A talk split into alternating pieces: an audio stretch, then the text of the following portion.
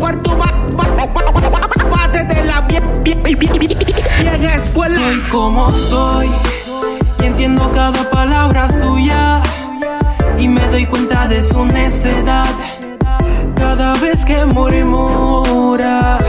Soy como soy y lo digo sin complejo que por mis ganas reflejo que me he puesto un poco viejo pero soy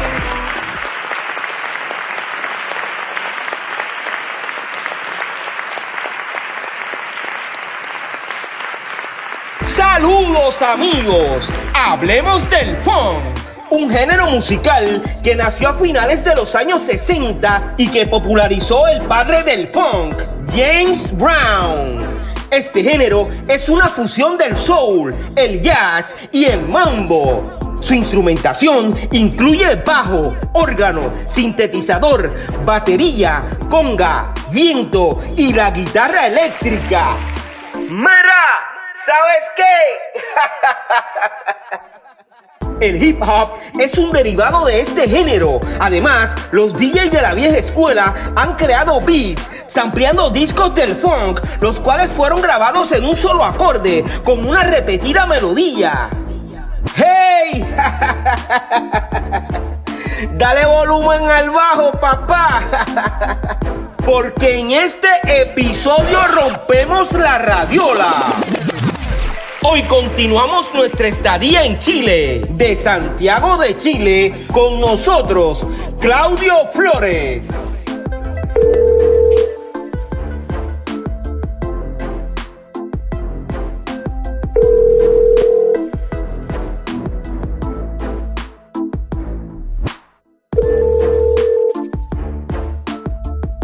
Saludos Claudio, ¿cómo estás? Aquí estamos eh, con toda la energía dentro de todo lo posible porque teniendo ánimo la defensa es alta y, y con eso nada nos destruye. Oye, qué chéveremente. Saluda Piro JM desde Puerto Rico, hermano. Saludos a Puerto Rico, a toda la gente gracias por este contacto. Gracias a ti de corazón por contestar mi llamada. Oye, eh, todos queremos saber eh, cómo fue que llegó el rap en español a Chile. Claudio. Claro, ¿Cuál es el primer rapero que conoce Chile? el primer rapero, pero eh, porque nosotros en, en ya a principios de los 80 estábamos escuchando rap eh, norteamericano, ¿Ok? ¿me entiendes? Con- mezclado con el funk. Eh, Estábamos escuchando a Curtis Blow, la cotorra criolla, eh, pero no sabíamos, no teníamos información que lo, qué es lo que era rap. Eh, entonces ya teníamos algunas cosas que se estaban escuchando y por otro lado gente del extranjero que llegaba con música. Luego empezamos a entender qué es lo que era hip hop, qué es lo que era rap y lo que tú me estabas hablando es cuando ya nosotros teníamos noción del hip hop y de hecho cuando llega la voz latina, Jimmy Fernández a Chile, nosotros ya estábamos haciendo rap sin pensar en que íbamos a hacer un grupo o tener público o que podíamos vivir de esto, era como jugar eh, a cantar como lo hacían nu- nuestros eh, cantantes en, en los cassettes, porque nosotros en ese momento ni siquiera sabíamos quiénes interpretaban esos temas, por uno u otro, que es África Bambata quizás, pero no sabíamos más, era música nomás que escuchábamos. Y los primeros grupos formales de rap, eh, incluso yo formé parte de, CMC Rappers antes que Lalo fuera eh, CMC Los Marginales, que luego se llamarían Los Marginales. Entonces estábamos CMC Rappers, estaba eh, Pose Latina, que en ese tiempo no se llamaba Pose Latina, se llamaban eh, Latin Passy, estaba Roca Rappers, que luego se llamarían M16, estaban los Panteras Negras y de Kirusa era un grupo eh, que podríamos decir que fueron los primeros que grabaron el tema, un tema rap en, en un estudio de grabación y que la gente lo podía escuchar en sus casas con, con un buen sonido. Eh, y ellos eh, de Kirusa hacían rap, hacían funk, mezclaban eh, la- el- los latinos con las influencias eh, negras. Entonces podríamos decir que por lo menos en Santiago eran esos grupos los primeros y, y a los años ya empezaron a nacer otros. Yo me salí de CMC Rappers y formé a Fuerza Hip Hop. Entonces con Fuerza Hip Hop yo estuve muchos años hasta luego año 2000 eh, disolver al grupo y seguir como solista hasta ahora. Ok, ¿en qué año formaste Fuerza Hip Hop? En el 90, 1990. Cuando me salí de CMC, porque CMC Rapper, eh, éramos eh, Lalo, DJ Goyo, que luego ahora es conocido como, como DJ Cogollo, eh, y luego yo me, em, se nos unieron dos hermanos que eran influencia punk y que escuchaban rap y con ellos formamos CMC y los marginales. Hasta que yo me salí y ellos quedaron como los marginales y yo formé a Fuerza Hip Hop. Eso a final de los 90 a final perdón del 1990 eh, y con ese grupo Fuerza Hip Hop ¿qué canciones grabaron? Eh, hubieron varios. Y en ese tiempo ponte tú eh, no era algo que se escuchara en la radio ¿entiendes? entonces era la gente los temas que la gente eh, nos pedía era como el meta funky el después de la pega melodía del pueblo bueno, y ciertos temas, por ejemplo, mm, eh, sociedad que sofoca, que son temas que fueron quedando en el recuerdo. Ok, eh, eh, me estás diciendo que una de las canciones que la gente te pedía era Melodía del Pueblo, ¿cierto? Claro, la versión antigua, que, que luego yo saqué el año pasado, saqué la versión actual ya con mi hija, que es otro, otra versión ya completamente distinta a la que hacíamos en esos años. Pero tú recuerdas la primera versión. Lógico, sí, porque la, producción o las letras las escribía yo y los muchachos apoyaban ahí hasta que luego eh, me separé y ya definitivamente los temas pasaron a mi, a mi autoría y, y, la, seguí rapeando en su tiempo. Excelente, oye, pues yo quisiera escuchar eh, un poco de esa canción, ¿es posible? Ah, después de la pega, ok. Okay. Eh, después de la pega, después de la pega, darse un relajo hasta el tiempo que uno quiera. Suena mi despertador a las seis de la mañana, con unas ganas de quedar en cama, me siento y preparo mi mente para hacerle frente a la batalla diaria de sobrevivir en algo que no gusta, pero hay que subsistir, mis raíces no son de lujo, así que poco tiempo para el juego, me quejo porque sacrificio no se recompensa. Si sigo así voy a perder toda mi paciencia. Me levanto y me despejo con una ducha fría, sea como sea el día. Me visto y continúo con mi desayuno, tengo tiempo no hay apuro. Camino a tomar la micro, pasa un Alfa Romeo, adentro va un amigo, lo veo y pienso, conseguiré mi meta, pero por esforzarme no me quedo, pero quiero que algún día mi suerte cambie antes de mi muerte. Esa es parte del tema. Claudio, eh, quiere decir que tú eres uno de los primeros raperos que surgen en Chile. Claro, en Santiago de Chile. Ok, y tu grupo es uno de los grupos eh, que son pioneros en Chile. Claro, sí. Ok, el primer grupo, ¿en qué año se formó? Casi todos tuvimos la coincidencia, mira, en el año 88 ya estábamos con la idea de formar eh, grupos en hacer, en, juntarnos, en, porque éramos muchos que estábamos bailando break y que al mismo tiempo teníamos ganas de experimentar con todas las ramas. Entonces comenzamos a conocernos un poco más en cuanto a la ideología y, ahí nos dimos cuenta que, teníamos distintas experiencias de, vida fuera del hip hop eh, en, en, nuestros lugares de vida, en nuestro entorno. Entonces eh, nacieron eh, los Panteras Negras por su lado, la pose latina que eran Latin Pasi, tenían influencia extranjera. Y, bueno, con Lalo Marginal estábamos muy comprometidos con la cultura hip hop eh, como, como lo que es en realidad el, hip hop, la fiesta pensante en donde uno puede estar con la guardia alta para defenderse en la vida, pero al mismo tiempo el alma respira y respira con el baile, donde tú mueves la cabeza, bailas break o, simplemente te mueves al, son de la música. Ese equilibrio lo llevamos con Lalo, entonces nosotros teníamos la crítica social, pero al mismo tiempo era de festejar la vida. Quiere decir que entonces el grupo Fuerza Hip Hop es uno de los pioneros en Chile ese grupo logró grabar profesionalmente?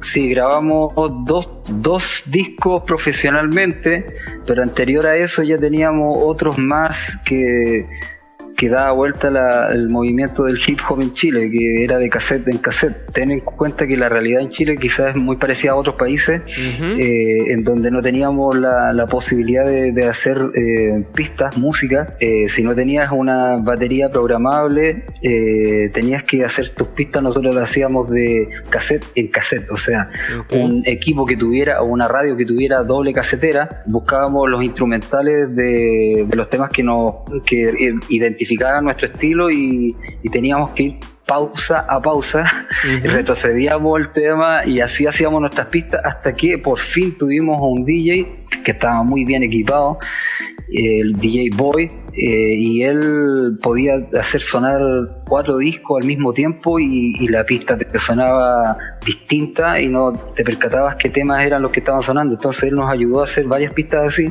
y luego ya definitivamente tuvimos la posibilidad de ir a un estudio y, eso fue con el sello CAS acá en Chile, que era un sello de música ranchera de música de cumbia y éramos los primeros que estábamos en ese sello haciendo música hip hop. Ok, pero antes de, antes de llegar a ese sello discográfico pasaste por el underground. Eh, Definitivamente. ¿En qué año fue que pasaron ustedes por el underground? Desde el 90 hasta el 97 y de ahí ya grabamos con la fuerza de una cultura. Ok, pero entonces eh, en ese espacio de tiempo del 90 al 97, eh, los grupos, eh, los marginales, eh, de Kirusa y la pose latina ya estaban profesionalmente, profesionalmente ya ellos habían grabado en lo, comercial. y ustedes se quedaron, y ustedes se quedaron en el underground. Sí, sí, sí, pero eh, a pesar de eso estábamos sonando eh, en, las mismas tarimas, en los mismos escenarios. Eh, claro, lógicamente ellos tenían mucho, mucho más pantalla por lo mismo, pero eso no significaba que no se perdiera la importancia que nos daba el público. Entonces claro, nosotros queríamos llegar más a la radio, en ese tiempo era una, una, visión inocente de, cómo funcionaba todo, pero llega el momento de grabar con el sello y, ahí pudimos estar sonando en las radios, los programas de, música negra que se daban en esos tiempos. Y bueno, fuimos conociendo la realidad y, y, la realidad era otra, que no era necesario lo que se está viviendo ahora, no era necesario estar en un sello, salir muchas veces en televisión como para tener la misma importancia que podía tener frente al público y frente a, a nuestros seguidores. Si mal no recuerdo, hay un lugar donde ustedes se reunían a bailar breakdance. ¿Cómo se llama el lugar? Bombero Osa. ¿Tú fuiste parte de la muchedumbre que se reunía en ese lugar? Sí, incluso eh, cuando nosotros nos reuníamos antes de, que todo Santiago o, parte de, la gente que quería conocer el hip hop en Santiago fuera para allá, nos reuníamos, algunos iban a bailar por dinero, unos grupos, 8 o 10 personas, te estoy hablando del año 83, 84, y luego cuando nosotros ya estábamos, porque nosotros competíamos en el metro, en la calle, en la plaza, donde fuera, y llegó un momento en donde nos desafió un grupo muy bueno que era eh, Night Fury, desafía a los B14 que éramos nosotros. Eh, y nos fuimos a Bomberos a batallar y fue un, una batalla campal donde había mucha adrenalina, donde fueron muchos a mirar, donde después eh, el próximo sábado nos teníamos que juntar sí o sí, y de ahí empezaron a llegar gente, gente, gente, y, estoy hablando del año, final del 84 ya era todos los sábados sagrados hasta el año 90 que nos teníamos que reunir sí o sí. Se te está hablando que en el 84, 85 ya éramos 50 personas, eh, había momentos en donde éramos 100 bailando, eh, otros eh, compartiendo discos, música, información, pero no, no, todavía no teníamos el conocimiento, o, por lo menos no todos tenían el conocimiento de qué es lo que era hip hop, porque muchos hablaban de hip hop que era eh, el bailar el break en el piso. Otros decían que eh, hip hop era un lugar de encuentro. Y como nosotros habíamos varios que investigábamos sobre lo que nos amaba, que, lo, que amábamos era una cultura, yo tuve la suerte de conocer esto gracias a gente del extranjero que nos explicaba muchas cosas que aún no llegaban a Chile y, gracias a eso nosotros entendimos que lo que era hip hop, pero como no todo el mundo se informaba, estaba repleto Santiago o Chile bailando y vistiéndose de una manera por las películas, etcétera, pero no tenían eso, hasta que aparece un programa en el 88 cuando Jimmy, ya, no, antes, perdón, perdón, perdón, antes, eh, un programa en televisión donde estaban colocando algo de música y en, y en, y en esos programas algo de, rap tiraron y llegaba mucha gente a, a, patentar o, a imponer un, un fans club de lo que fuera. Y a mí se me ocurrió para dar a conocer el hip hop como cultura, porque todos hablaban del break dance, del break, del break, del break, pero no se hablaba de hip hop. Entonces fuimos a ese programa, hablamos con los productores, nos presentamos y quisimos eh, poner eh, como idea eh, fans club de música rap hip hop. Y ahí fue cuando llegó, llegaron muchos y se llenó ese pasaje donde gente que no aparecía, que no era, no, era habitual ver, llegaron ahí Panteras Negras, llegaron muchos otros que en ese momento llegaban solamente a bailar. Y empezamos a, a dar a conocer que el hip hop era cultura. Y luego ya formamos un sindicato que se llamó Sindicato Unión Hip Hop. Luego eh, apareció la coalición, que eran dos organizaciones sociales distintas, pero al mismo tiempo de hip hop. La coalición eh, la lideraba eh, Lalo Meneses de los Panteras Negras, que era un movimiento mucho más político, mucho más aguerrido en, sus temáticas y nosotros, el sindicato de hip hop era eso, unir, las diferentes ramas del hip hop y hablar eh, libremente lo que nosotros sentíamos. Y, bueno, imponer también, no imponer, sino que mostrar qué lo que era hip hop, no era solamente rap, no era solamente break, era una cultura y una forma de pensar. Bueno, y, de ahí un sinfín de historias que tiene que ver con organizaciones sociales como la coalición, que después se, se disuelven estos dos movimientos, eh, organizaciones sociales, y nace la coalición, perdón, el, el hipología, que es, ese, ese movimiento fue fuerte aquí que mezclaban un poco la idea del sindicato y también la idea de la coalición, y así como otros colectivos que se fueron formando en todo Chile, de, de, organizar a la gente, de llevar eh, la, eh, el arte a una ayuda hacia la comunidad, lo que es el hip hop en realidad. Ok, ¿y lograron algo positivo? Definitivamente sí, la gente eh, llegó un momento en que antes que que crecieran estas organizaciones, eh, había mucha gente mm, que estaba a favor de pasarlo bien de una manera muy negativa, mucho alcohol, mucha droga y rapear y mucha pelea.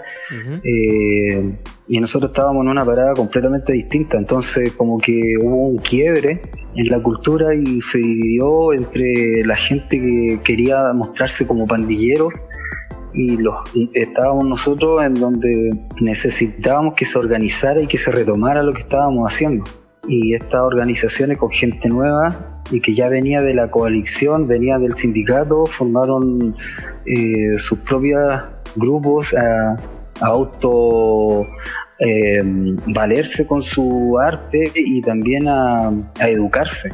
Y fue potente porque también gracias a eso que eh, muchos se dedicaron a estudiar lo que fuera, eh, kinesiología, eh, otro en el sonido, eh, audiovisual y, era raro tener profesionales en distintas cosas que fueran hip hop. Ahora eh, un sonidista entiende de hip hop, un kinesiólogo eh, que bailaba break entiende lo que uno necesita para, para sanar o para cuidarse. Entonces fue súper positivo, porque hubo gente que, si, si tú mirabas la, la realidad antigua, eh, que era andar en la calle, andar haciendo cosas negativas, suena, suena casi eh, fantasía, pero es cierto el hecho de, tener un, movimiento tan fuerte como el hip hop, donde se puedan organizar y darte cuenta que tu estudio y todo lo, que tú puedas sacar eh, en beneficio también puede ir en beneficio a la cultura hip hop, no solamente en lo personal como para trabajar y subsistir, sino que también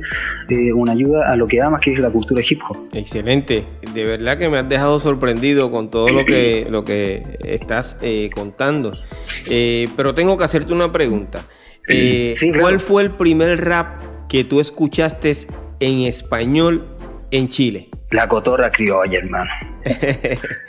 oye, Claudio, oye, eh, ¿tu verdadero nombre cuál es? Claudio Flores. En mi tiempo me, decían eh, el Electro. Luego, para ponerme un nombre artístico o algo así, me coloqué, me coloqué Grant C o Grant C pero ya luego no le encontré sentido y si ya era conocido como Claudio Flores, ya definitivamente me, puse Claudio Flores. O sea que te quedaste eh, con tu nombre, real, exacto. mi apellido. ¿Alguna vez eh, visitaste Puerto Rico? No, hermano mío. Yo conozco Argentina y Brasil, Porto Alegre, pero no conozco ningún otro país. Luego de que escuchas La Cotorra, ¿qué otro rapero escuchaste antes de tú comenzar a cantar rap en español? A ver, como te decía, se escuchaba mucho, mucho música extranjera. Eh, de hecho, la cotorra criolla era muy parecido y, él lo dice también en honor a Chuka Hill Games, eh, Rapper Delight ya también lo escuchaba, eh, pero en ese momento no sabía que lo que era rap, solo me llamaba la atención que era funky, tampoco sabía lo que era funky, pero era como la música que me, llamaba mucho la atención. Y de repente algo nos llegaba con un Spanglish en los 80. Eh, llegó un momento que nos, eh, nos llegó a nuestras manos un cassette de unos españoles que se llamaban, creo que Jungle King, no, no me acuerdo bien ¿Y eso lo escuchaste en qué año?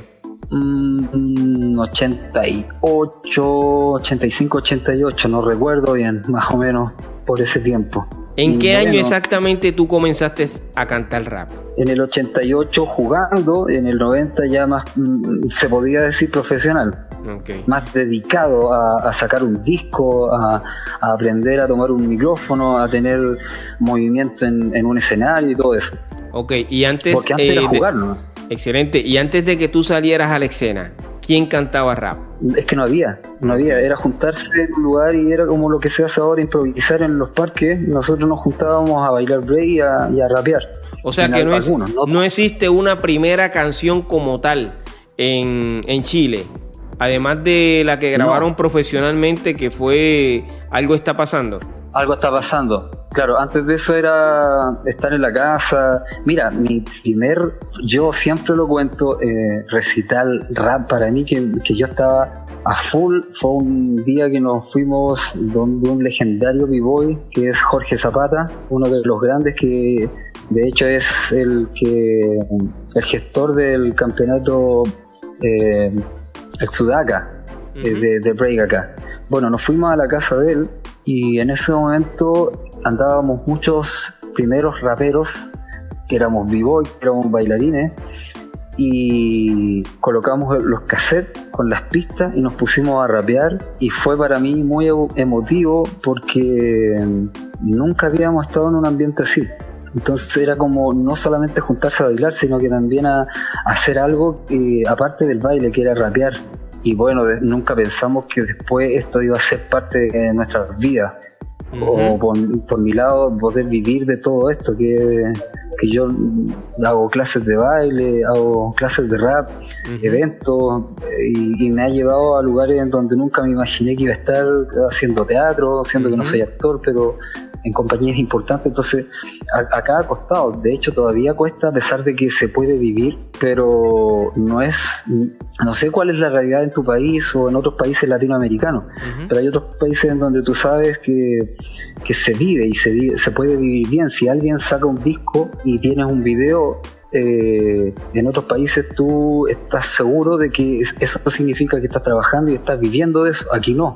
Aquí tú puedes salir en televisión, puedes estar sonando en la radio y sin embargo estás trabajando en otra cosa para poder subsistir. Yo soy, tengo la suerte de poder trabajar al 100% de, de lo que me apasiona, que es esto.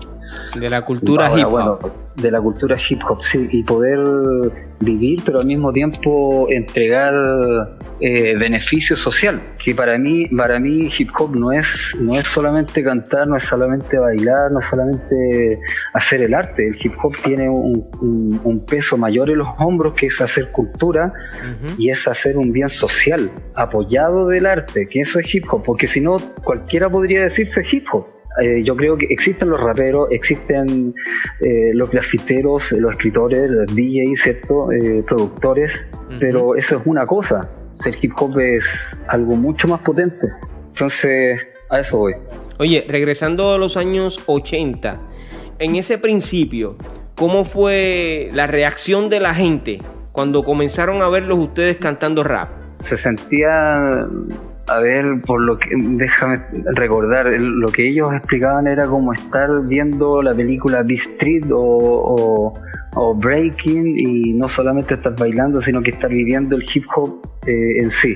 De hecho, era un sueño ver a un, a un cantante rap y ya podíamos estar viendo a nuestros cantantes rap. Eh, mis primeras salidas a un escenario y era eh, yendo a ver a, los de Kirusa y, estar escuchando rap y bailando break. el público se estaba conectando con lo que amaban. Piensa que aquí no, no se conectaron claro, comenzó con el break, pero en las películas se veía el hip hop. Entonces todos querían hacer graffiti, todos querían vestirse de una manera, todos querían hacer música, todos querían conseguirse un, un, tocadisco antiguo y hacer rayar el disco. Entonces al ver eso eh, se sentían reflejados y muchos después eh, intentaron también hacer música, otros lo hicieron, otros no pudieron. Hay historias, por ejemplo, aquí hay leyendas del break que, que la gente nunca los escuchó y que en algún momento intentaron rapear. Entonces, si yo dijera eso, no me creerían. ¿Me entiendes? Eh, era, era estar soñando, era estar viviendo lo que nosotros veíamos en las pantallas gigantes que era el cine, porque piensa que no teníamos las VHS, no cualquiera tenía VHS, era televisión abierta, tenía teníamos pocos canales de televisión y lo único que podíamos ver era eh, el cine. El cine era rotativo y entonces veíamos la película, íbamos al, baño, mirábamos al espejo y tratábamos de imitar lo que habíamos visto en la película y después nos sentábamos de nuevo a seguir viendo la película. Ok, y de esos eh, medios de comunicación, ¿cuáles fueron los primeros en apoyar el movimiento? No sé si apoyar, porque llegó la moda, de las películas. Entonces hubieron programas de televisión en donde, por ejemplo, Sábado Gigante, que estaba ahí Don Francisco, ¿cierto?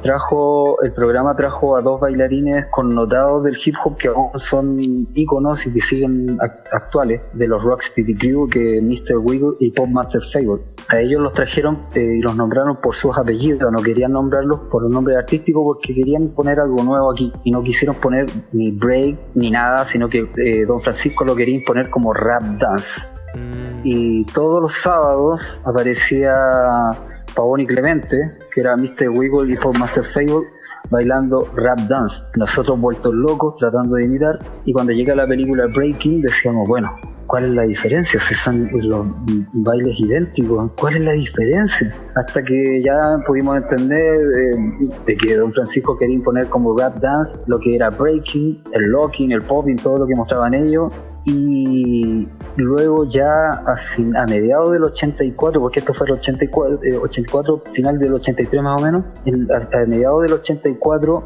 claro, Sábado Gigante eh, luego em, empieza con un concurso de, de rap dance en donde se iba a participar y el mejor ganaba unos buenos premios en esos años. Eh, luego otro programa que era todos los días se llamaba eh, Festival de la Una. Empezó a hacer un concurso muy parecido donde la gente iba a participar bailando, imitando un poco a, a Turbo de la película Breaking pero después ya era, era bailar break. Eh, había un programa que se llamaba Magnetoscopio Musical, que tiraban videoclip, ahí también tiraban algo de, hip hop, pero viendo algunos videos y algunas experiencias de, extranjeros amigos eh, de Latinoamérica, no teníamos tanta información como ellos. De hecho, yo estoy en un grupo WhatsApp de B-Boys eh, extranjeros y envían link de los programas que tiraban allá y wow, wow, en esos años era, era imposible ver tanto avance porque acá era no teníamos mayor información que el cine y listo y eso se acabó. Sí, excelente. Oye, te hago una pregunta. Algunos de los grupos eh, que hemos mencionado que son los pioneros, eh, ¿logró presentarse en el programa de Don Francisco? No, Sábado Gigante como que no aportó mucho con el rap. o sea que ninguno de ustedes pudo presentarse en ese programa.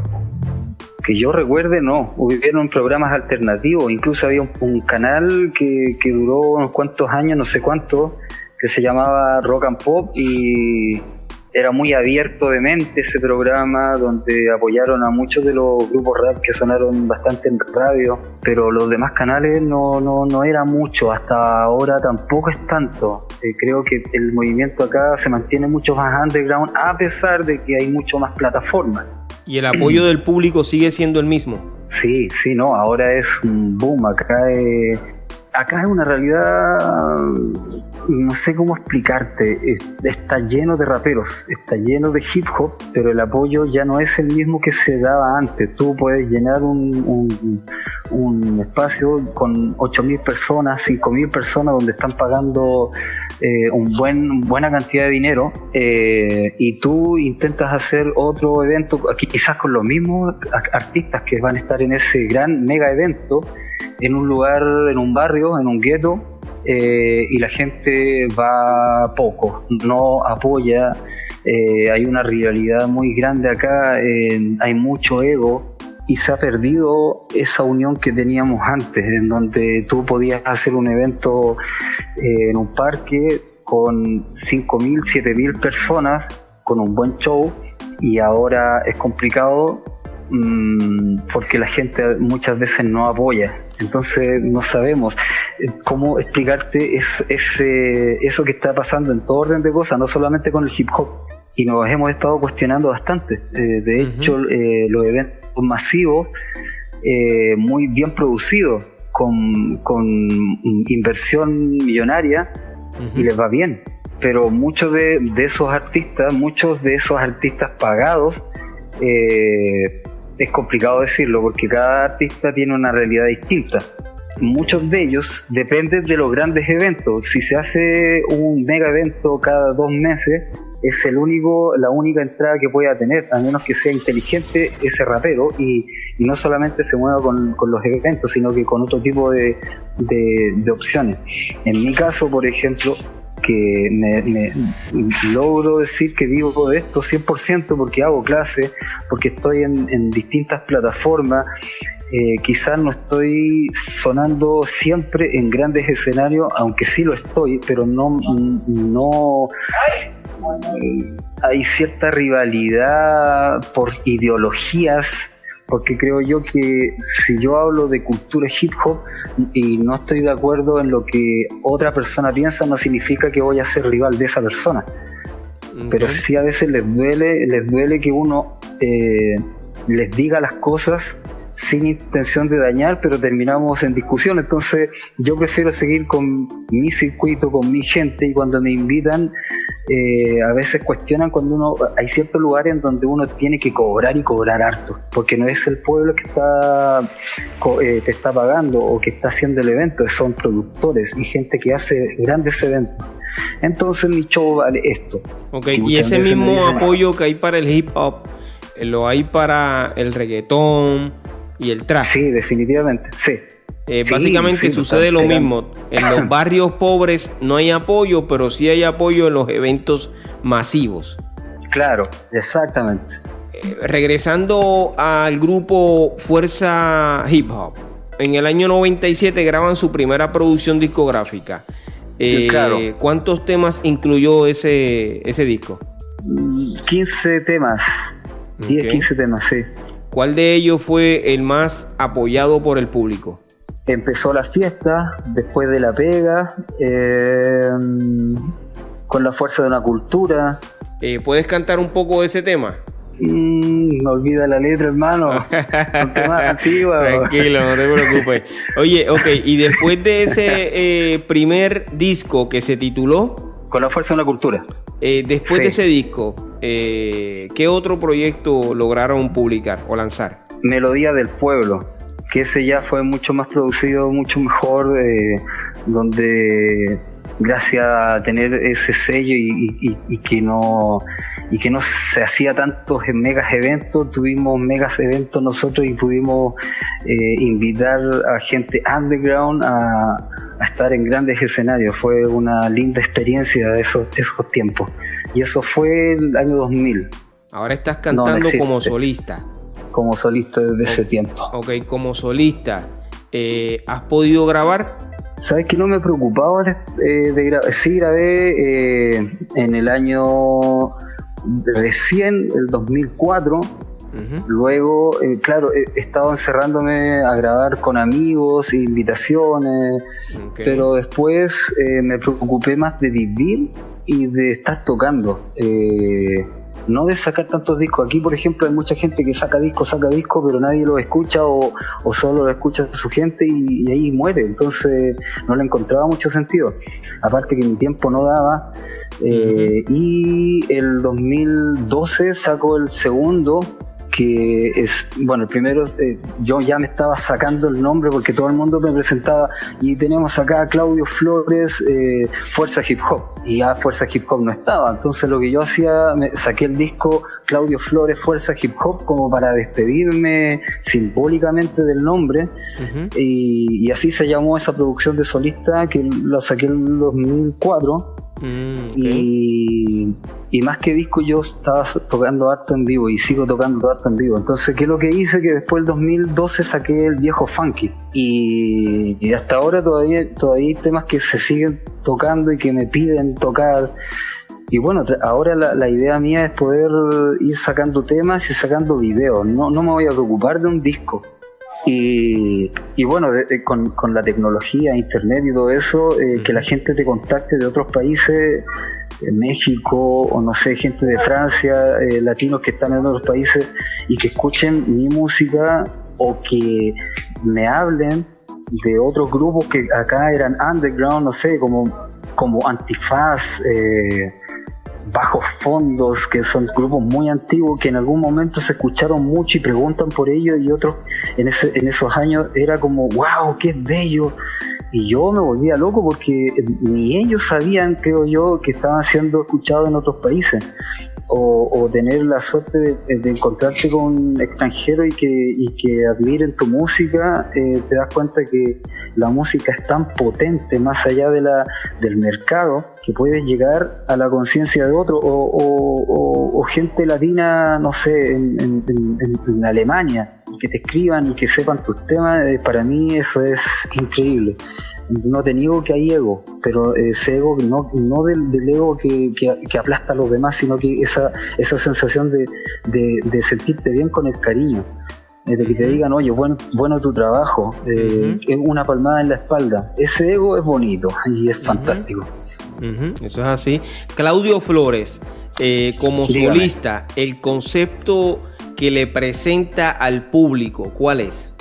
La vida, eh, ser honesto, eh, lucha social, el divertirte sin ser estúpido. yo soy muy diverso, yo soy bien loco. creo que hay que ser loco lindo en la vida para atreverse a, salir de las fronteras o de las líneas que te colocan en general. Entonces, mi base es el funky. Como vieja escuela, nací con el funky pero aprendo de las nuevas generaciones también. Entonces voy tomando lo que me gusta y lo llevo a lo técnico, al oído, al ritmo, pero en la temática tiene que ser muy honesta, tiene que ser uno.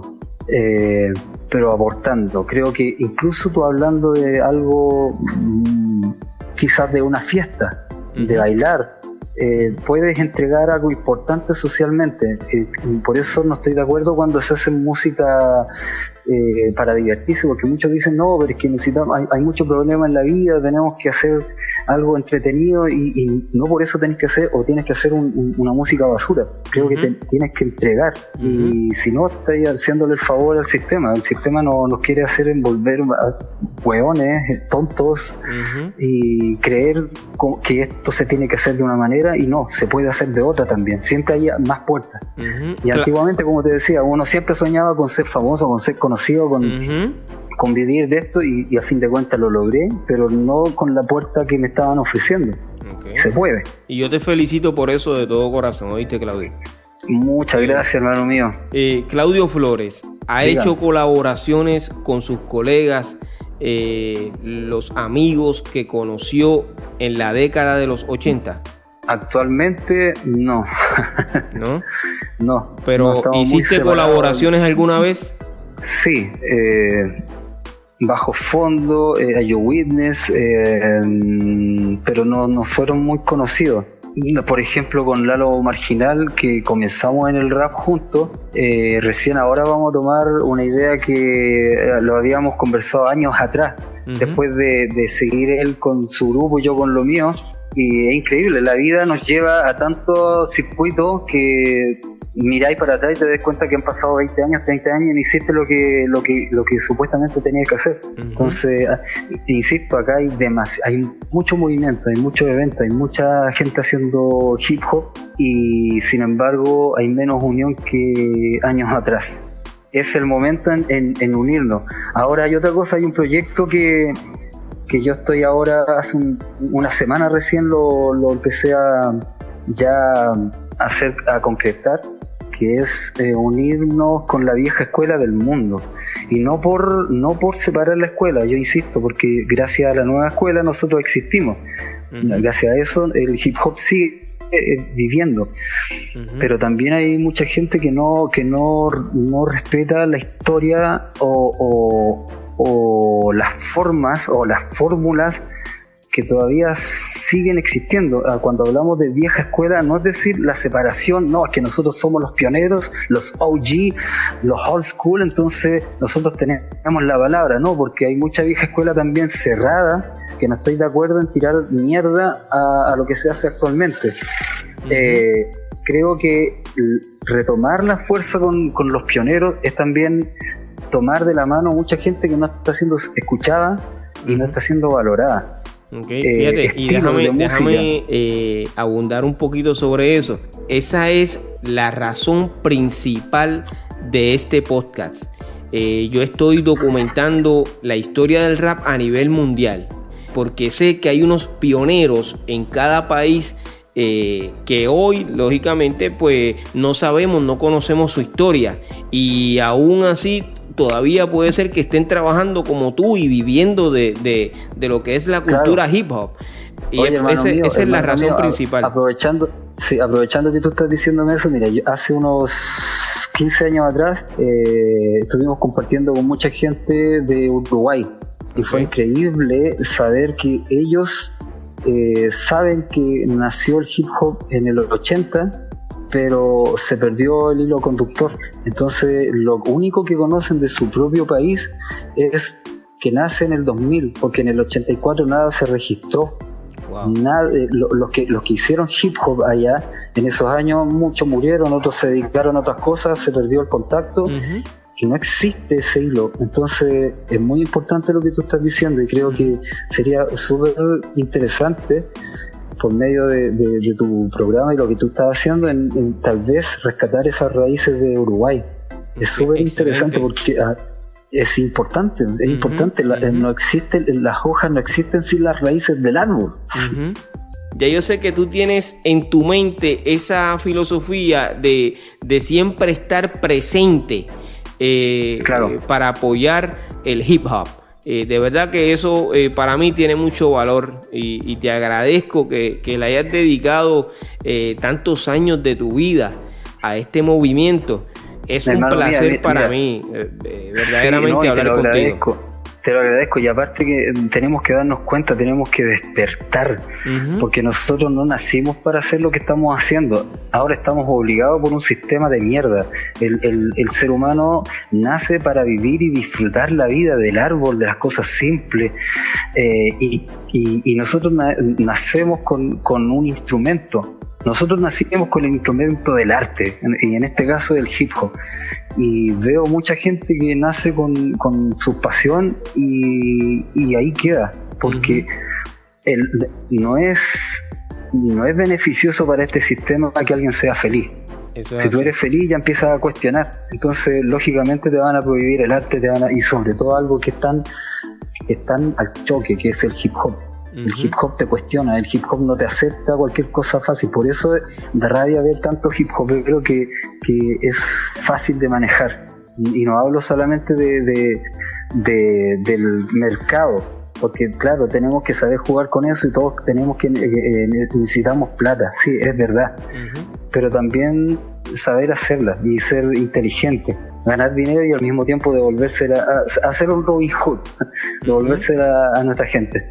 Te repito, es un placer conocerte y conocer tu trabajo porque eh, no hablamos mucho, básicamente nos dice muchas preguntas sobre tu trabajo, pero quiero que sepas que lo vi a través del internet eh, y vi lo que habías hecho y, me sorprendí de verdad eh, grandemente.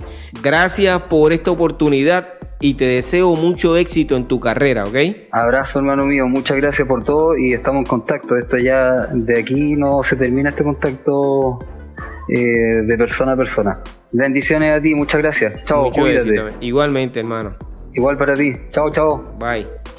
Escucharon a Claudio Flores, pionero y precursor del rap chileno. Nuestra admiración y respeto para este rapero, quien ha dedicado su vida a servir y ayudar a través de su arte. Agradecemos su valiosa aportación a la cultura hip hop y su participación en esta temporada. Gracias al viejo Alca del grupo Ranza Company por su colaboración en la interesante historia del rap chileno. Yo soy Piro JM y esto es otro episodio más de Piro a lo natural. Oye, bomboncitos de menta para que se entretengan.